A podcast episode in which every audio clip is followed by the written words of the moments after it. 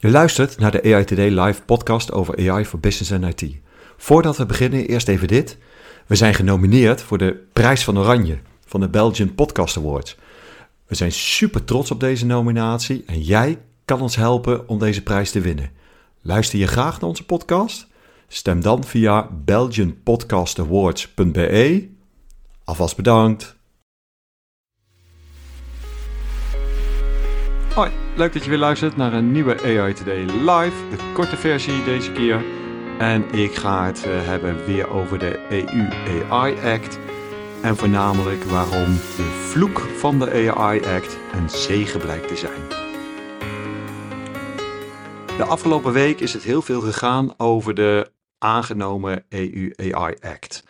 En daar is zoveel zin en onzin voorbij gekomen dat ik daar toch deze aflevering aan wil wijden.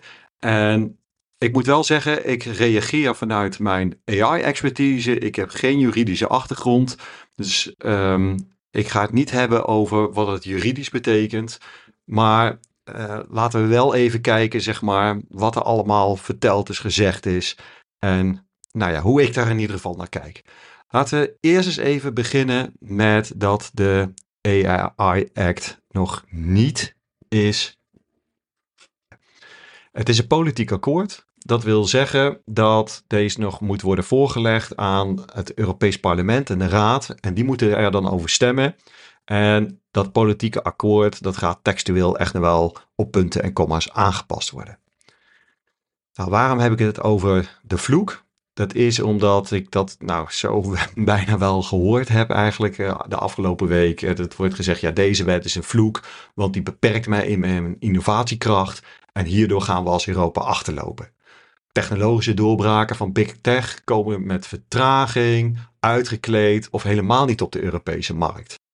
Iemand zei tegen mij zelfs van, ja, ik zie nu al Amerikaanse concurrenten AI-tools gebruiken die ik vanwege de Europese wetgeving niet kan en mag gebruiken. Dit voelt heel oneerlijk. Maar deze wet gaat over impact. Hoeveel impact maak je nou op de levenssfeer van mensen? Hoeveel mensen raak je in principe? Het gaat over mensenrechten. Dus onze rechten als Europese burger. En het mooie van deze wet, vind ik, is dat die heel proportioneel is. Dus als je heel weinig impact maakt, betekent dat er ook heel weinig risico is. En dat er dan ook lage of geen eisen worden gesteld vanuit deze wet op jouw AI-systeem. Hoe meer mensen je raakt, hoe meer impact je maakt, hoe hoger het risico wordt, hoe meer eisen er gesteld worden aan het systeem. En dat lijkt me dan eigenlijk wel heel logisch, toch? Als je heel veel mensen raakt, heel veel schade kan toebrengen, dat we ook zeggen van ja, maar daar willen we wel bescherming omheen hebben. Ook een van de dingen die ik van de week heb gehoord, is gezegd van ja, maar technologie zou best wel mogen crashen. En daar werd de analogie aangehaald van auto's.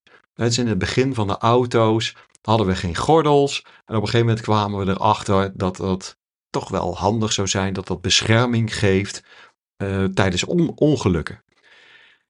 En ik denk dat we juist daarvan moeten leren dat we niet eerst honderd, ja, ik heb geen idee over hoeveel mensen het hebben, maar we hebben het waarschijnlijk over tienduizenden, misschien wel honderdduizend mensen wereldwijd, die eerst dood hebben moeten gaan vanwege een gebrek aan bescherming gordels, dus met grote impact.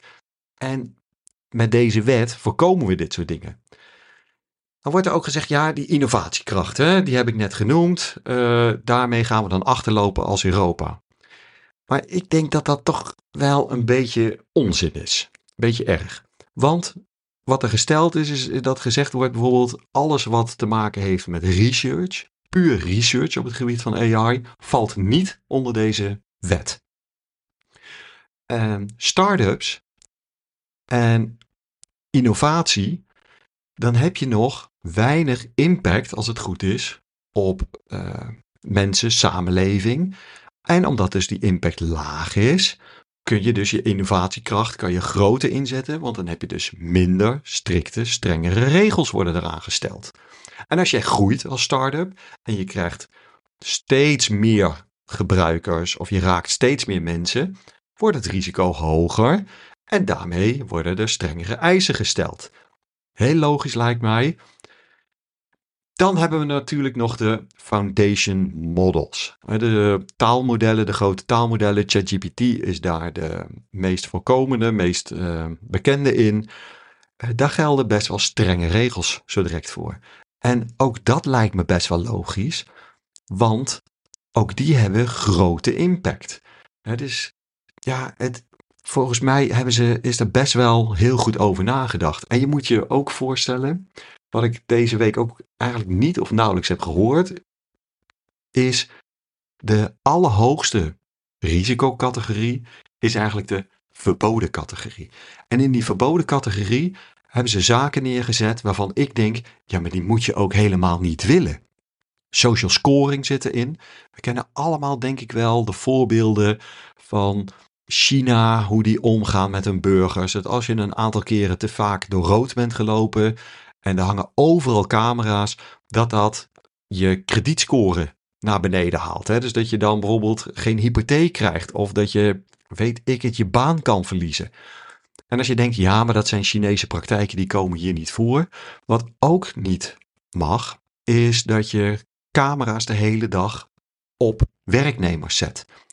En een aantal jaar geleden werd een transportbedrijf, die werd echt hier voor op de vingers getikt. Een Nederlands transportbedrijf, die camera's in de cabine hing van de chauffeurs, die dan constant gedurende hun werk gefilmd werden. Onder het mom van kijken of ze niet in slaap vallen, of ze geen uh, uh, onveilige dingen doen. Klinkt allemaal heel mooi. Maar moet jij er eens voorstellen dat jij tijdens je werk continu een camera op je hebt. En dat er wordt gekeken ja, wat je doet, hoe je het doet, maar ook emotieherkenning. Dus die emotieherkenning mag ook niet. Dus ik denk dat ze, die verboden heb ik het echt heel weinig over gehoord. Ik denk dat die ook echt niet passen in onze Europese normen en waarden. Dus dat is echt, wat mij betreft, waanzinnig. En tuurlijk zullen er zo direct allerlei haken en ogen zijn. Zal ik als AI-expert soms ook misschien toch een klein beetje deze wet vervloeken. Omdat ik denk, dit past net helemaal niet. Maar ik denk dat het makkelijker is om zo direct die wet te verruimen. Dan uiteindelijk om hem krapper weer te krijgen. Mijn beeld is wat we hebben laten schieten met social media en waar we nu geëindigd zijn. Laten we dat juist niet hebben voor AI.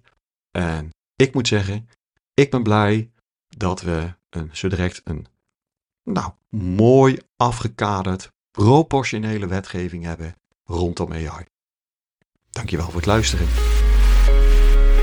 Weet je trouwens dat we een nieuwe nieuwsbrief hebben met exclusieve content?